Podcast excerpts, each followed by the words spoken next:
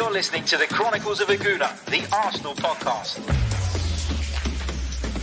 I'm Martin Tyler, and you're listening to Harry Symeou.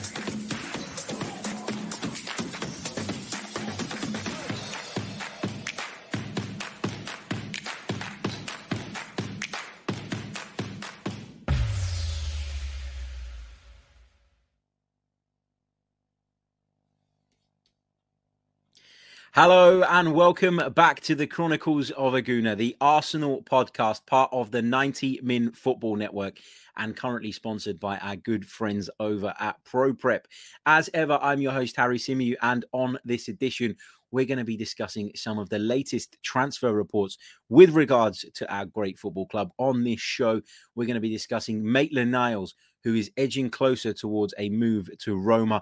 We're going to be discussing reports that Newcastle United, who have started their spending spree, want to sign not one, not two, not three, but four Arsenal players. We're going to move on to reports regarding Mikel Arteta's future and another Premier League manager that Manchester City are supposedly keeping tabs on. We'll also be reacting to the news that Arsenal have been charged with a disciplinary breach following the Manchester City game. We'll talk a little bit about the Liverpool game as well and the postponement that we think is probably coming uh, off the back of the news coming out of Anfield in the last 24 hours. Let's kick off with the Maitland Niles stuff because it was broken last night, although we've known that talks and discussions have been ongoing with regards to Maitland Niles' future for a few days now. The news broke uh, from what I would deem as a reliable source, a very reliable source over at The Athletic, that this deal is on the verge of being completed. Now, we initially thought that Roma were going to take Ainsley Maitland Niles on loan until the end of the season with an option to purchase the player come the end of that period. However, it seems that this is a straight up loan deal. Um, there is no obligation or option to buy clause included in it. Ainsley Maitland Niles will be joining Jose Mourinho's Roma on loan until the end of the season. Now, according to the report last night at the time of recording, personal terms hadn't been agreed yet, but they're not expected to cause a problem in terms of getting this deal over the line. We also were told that Ainsley Maitland Niles will be having his medical within the next 36 hours or so, uh, and that he needs to visit the Italian embassy in London to obtain a work permit before he'll be cleared uh, to play for the uh, Serie A side. Uh, it also goes on to say that Roma do still intend to sign Ainsley Maitland Niles on a permanent basis. Um, although there, as I say, there is no clause in that, uh, and there is no kind of obligation in that deal that we currently have. So it seems like their intention will probably be to do that deal at the end of this loan period. But of course, there are no guarantees. And we know that Roma, according to a lot of reports, are not in a financial position after going quite big in the summer to make this deal happen on a permanent basis now. However, as I say, the reports say that that is their intention. So, what do we make of the Ainsley Maitland Niles stuff? Because I'm really interested to get people's thoughts on this because it's a player or he's a player that I think we probably should be letting go of. I think we've we've had Ainsley Maitland-Niles for a while now. He's been in and out of the side. He's played in a variety of different positions. He's made it clear where he believes his future lies in terms of um, positional, uh, in terms of in a positional sense. But for me, I'm never, or I've never been convinced that he is the finished article as a centre midfielder and someone that we can be relying on, not just as a first team player, but as a backfill in that, that position. So, um, yeah, you know, I, I think it was right to let him go. I think that, as I say, I don't think his future uh, lies at Arsenal in the centre of midfield. I don't think he's done enough to prove that he's good enough to be kept as one of the first three, maybe even four options. That's not to say he's a bad player and that he won't fit in in another system somewhere else, but I just have never been convinced by the idea of Ainsley Maitland-Niles playing in the centre of midfield. And for me, getting some money in for him is probably the right thing to do. Now, obviously, I'm disappointed because I thought initially that when this talk uh, of a move to Roma came about, that we would maybe not get a fee now up front, but that we'd get a fee at least in the summer, guaranteed. And it seems that that's not going to be the case. Now, will he go out to Rome, prove himself to be a very, very good player? And does that potentially drive his value up? Yeah, it does. You know, if he goes elsewhere, proves himself, plays week in, week out, then perhaps Arsenal will be in a position come the summer to say, well, we don't value him at 15 million now, we value him at 20 million for argument's sake. The problem is there is also a risk to that as well, right? While he's not playing, on the one hand, people will say, well, he's not worth X amount because he's not playing football. On the other hand, he can't disprove the theory that he'd be a very, very good centre midfielder. So this could work one of two ways for us. It could either work to our benefit, whereby, as I say, we can then command a greater fee, or um, if he goes there, doesn't exactly pull up trees, doesn't exactly set the world alight, then people will probably be looking to pay less. Maybe even Roma will be looking to pay less come uh, the summer. So interesting to see how this goes. But look, overall, I think it's the right thing to let Ainsley Maitland-Niles move on from the club. We've stopped him going on a couple of occasions previously. And when you think about the limited opportunities he's had since then, you wonder why we stopped him in the first place and why we didn't cash in when there were better offers on the table. But obviously, Arsenal didn't feel at that time that that was the right thing to do, that it was the right thing to leave ourselves exposed in that area. Obviously, Maitland Niles has a lot of versatility, which is something that I think Mikel Arteta really, really values. Um, and so, yeah, it's um, it's interesting. Uh, you know, I, would love to know what the thinking was behind keeping hold of him. But I think if we're reading between the lines and we're guessing, it's probably from fear of leaving ourselves short. So then, what does that mean now? Because we are going into a, a really difficult month. We're going into a really crucial and pivotal part of the season and Ainsley Maitland Niles is departing, which means we're going to be a player light in midfield. Add to that that the, the, people that we've got at the AFCON, and, and that leaves us even shorter. So, does this mean that Arsenal have an intention or a plan at least to try and bring in a central midfielder before the end of January? I'm not sure. I'd like to think that's the case because I, I I would hate for us to get to a point in the season where we fall short because we've left ourselves short in the centre forward position because we've only left ourselves Alexander Lacazette as capable cover or, or, as a capable player in that position, in my opinion. I don't think that Eddie Nketiah is a bad footballer, but I don't think he gives you what Lacazette gives you.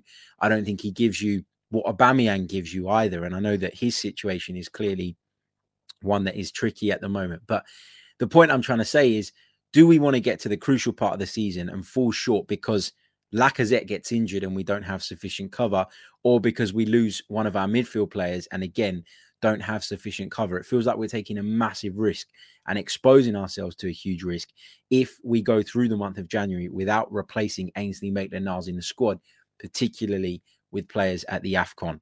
Having said that, you shouldn't go breaking the bank just because you got players at the AFCON for a few weeks. So it's about finding that balance. It's about weighing up the risk and the reward.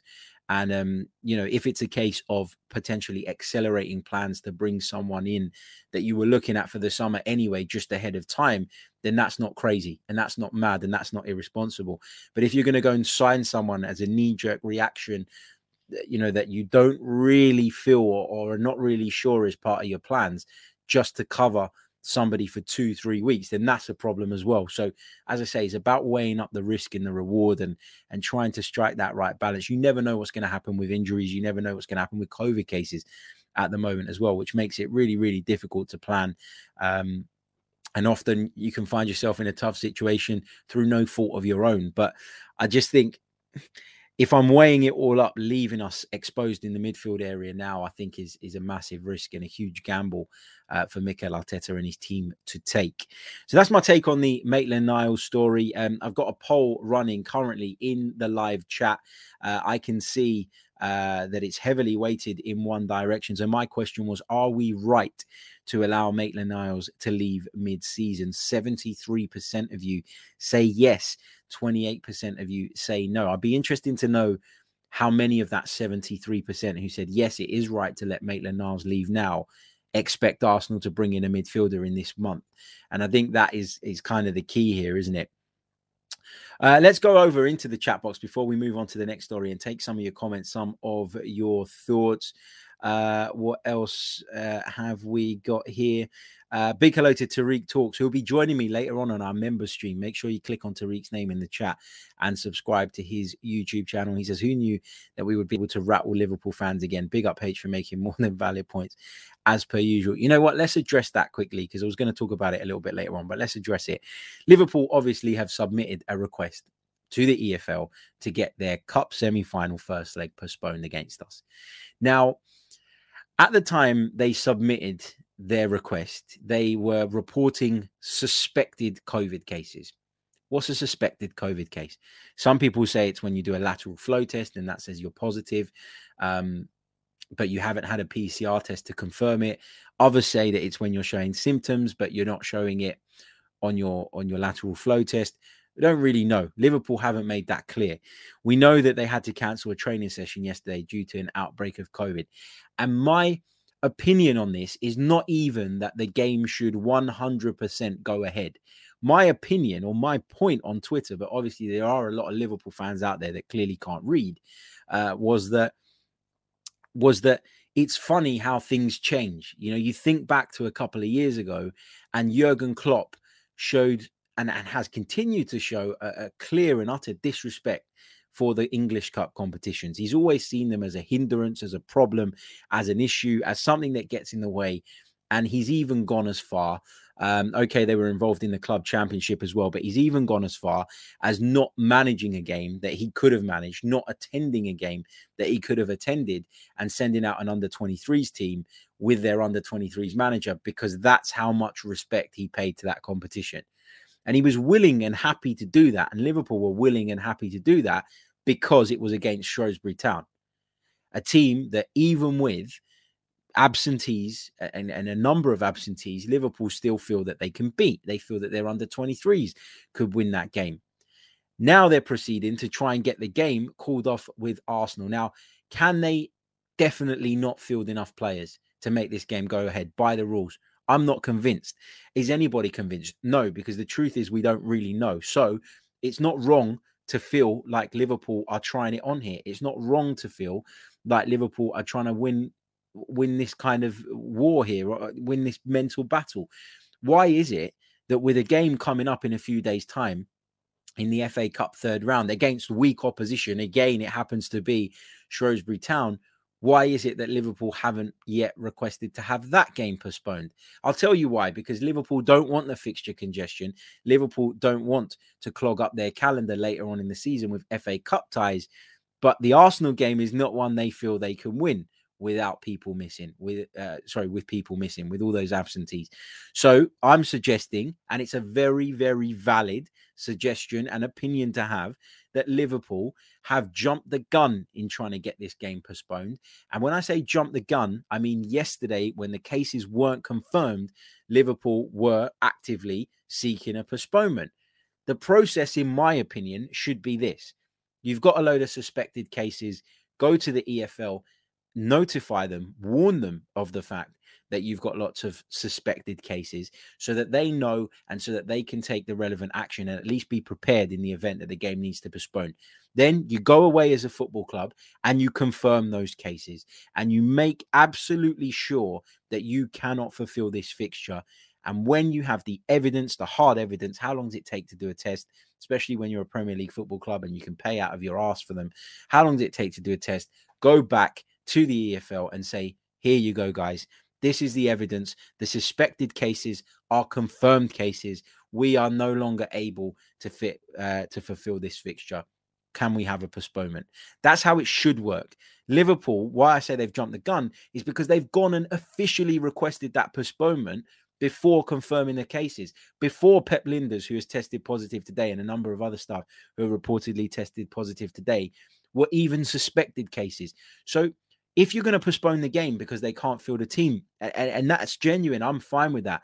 But why should they have been allowed to go and make an appeal to have it postponed prior to having those cases confirmed? That's all my point was. And my other point was that it's funny how all of a sudden Liverpool have a massive bee in their bonnet about the domestic cups when historically they couldn't give a shit about them. And Jurgen Klopp, in particular, couldn't give a shit about them. It's funny how times change. And I am calling them hypocrites. Yes.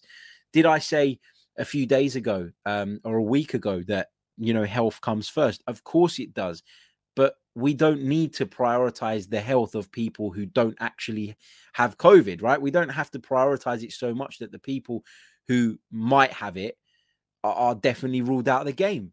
You know, what are we doing? Are we are we canceling games on the suspicion of COVID? Because if we are, that's a really dangerous precedent to set The minute you do that, you're going to get clubs coming to the Premier League, coming to the relevant bodies and authorities time and time again when it doesn't suit them to play a fixture because of injuries, because of pile-ups, going, we've got suspected cases, guys. The Premier League might push back and say, "Well, no, you, we're not going to postpone the game on the grounds of suspended uh, of suspected cases." But then they'll point to the example of Liverpool.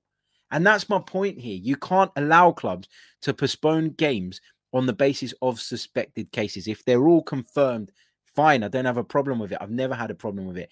But it's incredible um, how the Liverpool fans have, have jumped on that opinion. And uh, no word of a lie, I must have got 60, 70 DMs last night from Liverpool fans that I don't know who they are, um, giving me crap. Look, look at this. Um, I got one. You smell of wee. I got you effing wank up, piss off. Uh, we need to talk from someone I don't know. Uh, I've got nonce. I've got knobhead. Um, lots of personal insults. It's mad. It's mad how they can be so triggered over it. But look, um, I've always said, and I've always felt like the Arsenal fan base uh, can be quite toxic and quite abusive at times. Liverpool, congratulations. Uh, you've outdone us in that sense as well. Uh, so well done. But I'd suggest that a lot of you go over and actually read what I said uh, before you jump onto it because it's it's embarrassing uh, to see people kind of reacting in that way. Um, let's see uh, what you guys are saying in the chat box. Um, going back to the Maitland Niles stuff, uh, Matt Tomo says it's only right to let him leave if we have plans to bring in someone else. Yeah, agreed. And I think if we do have plans to to bring somebody else in, then it makes perfect sense. I think it makes sense anyway. But I just, I, I, as I said, there's that little part of me that worries about what might happen if we pick up a couple of injuries. Tebow says, "Do you think Sambi will play the upcoming games?" Yeah, I'd imagine so. I'd imagine Sambi Lokonga uh, will come back into the mix. Um, Martin says, uh, Harry, just an FYI, Liverpool have closed training again today. Yeah, fine. Arsenal didn't train before one of their recent Premier League games.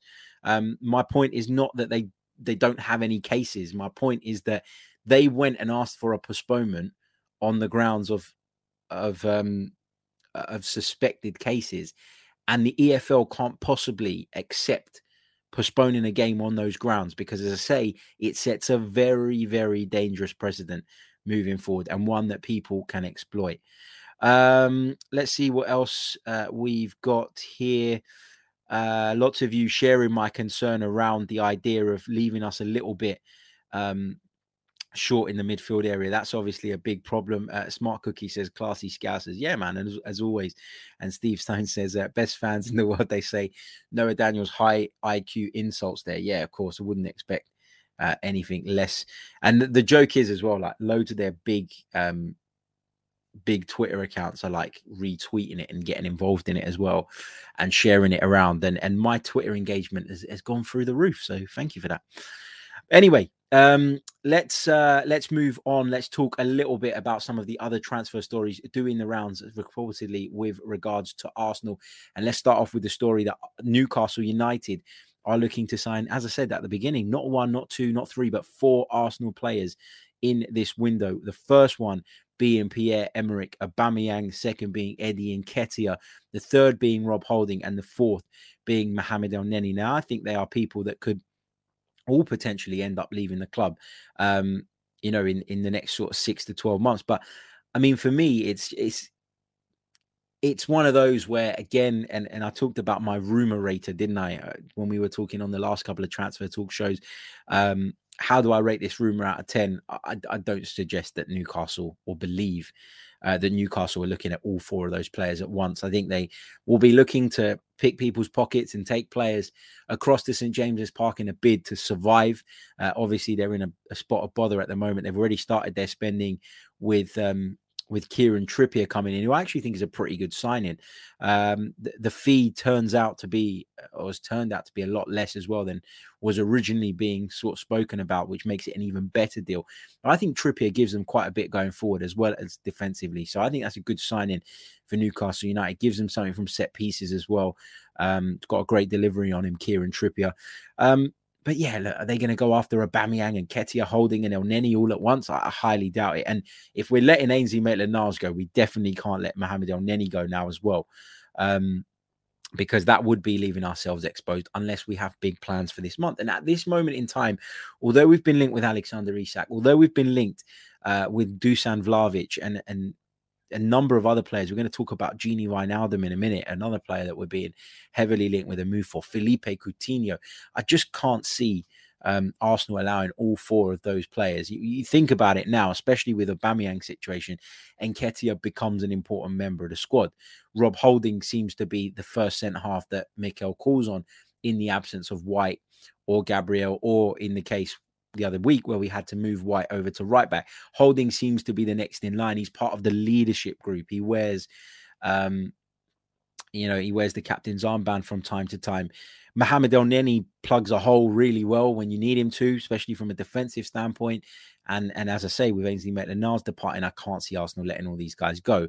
Although it might present an opportunity to kind of get rid of some of these players for a, a fee that we probably wouldn't get from anyone else because of a Newcastle's wealth and b their desperation at the moment. So maybe consider some of these deals if if the right offers are on the table. But I don't for a second believe that Newcastle are currently making phone calls to Arsenal looking for this bumper uh, multi pack edition of Arsenal players to take them through the remainder of the season. Uh, look here, look, we get Liverpool fans popping up in here as well. Check your Twitter, you twat. You're finished. Oh, I'm so sorry. Um, I'm uh, I'm definitely finished now because of you. Cheers. Uh, anyway,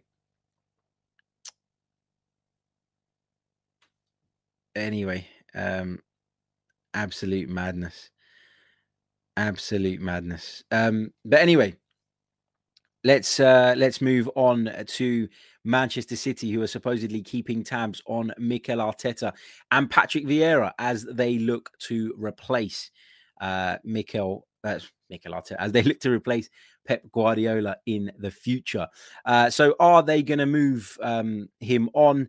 uh, anytime soon? I don't think so. Um, are they going to move Pep Guardiola on at the end of this season? I don't think so. It's more a case of whether Pep Guardiola feels that he's done his bit, um, you know, as um, as uh, as Manchester City boss. Can he take them any further? I would suggest that he wants to. Um, you know, I, I would suggest that he wants to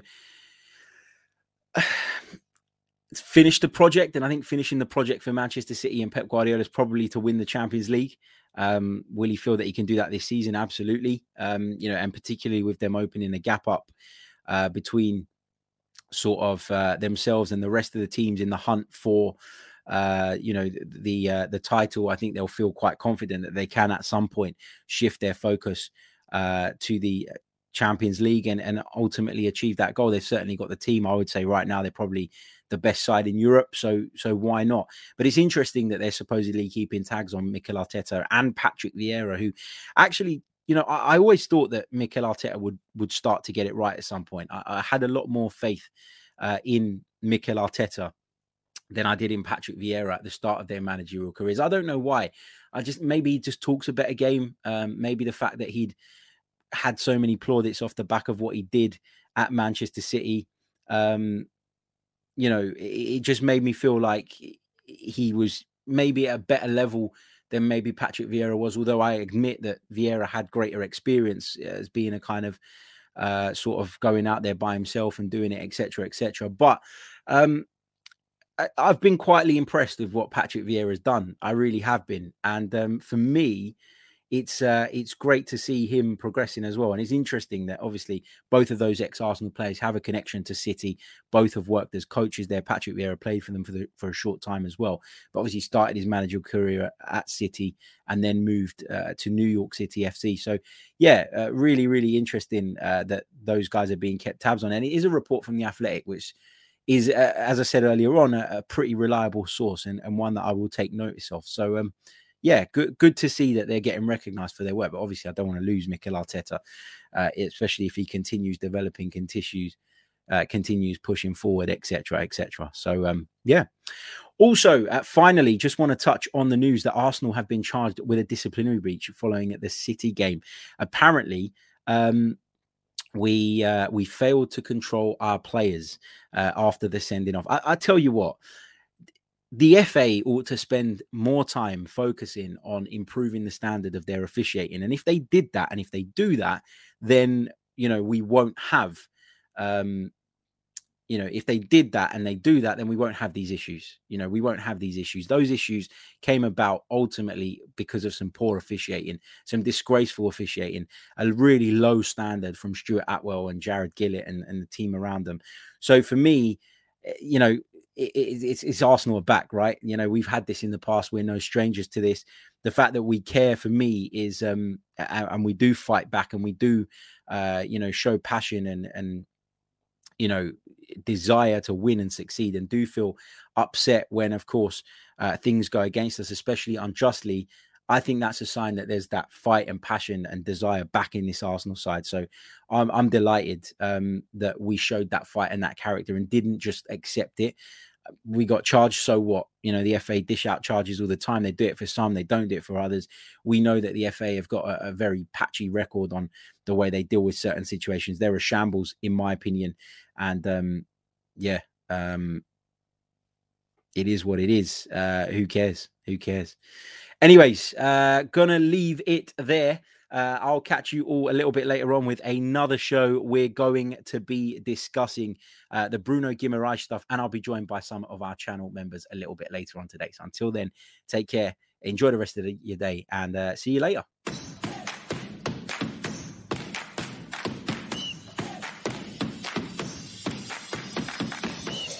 You're listening to the Chronicles of a Gooner, the Arsenal podcast.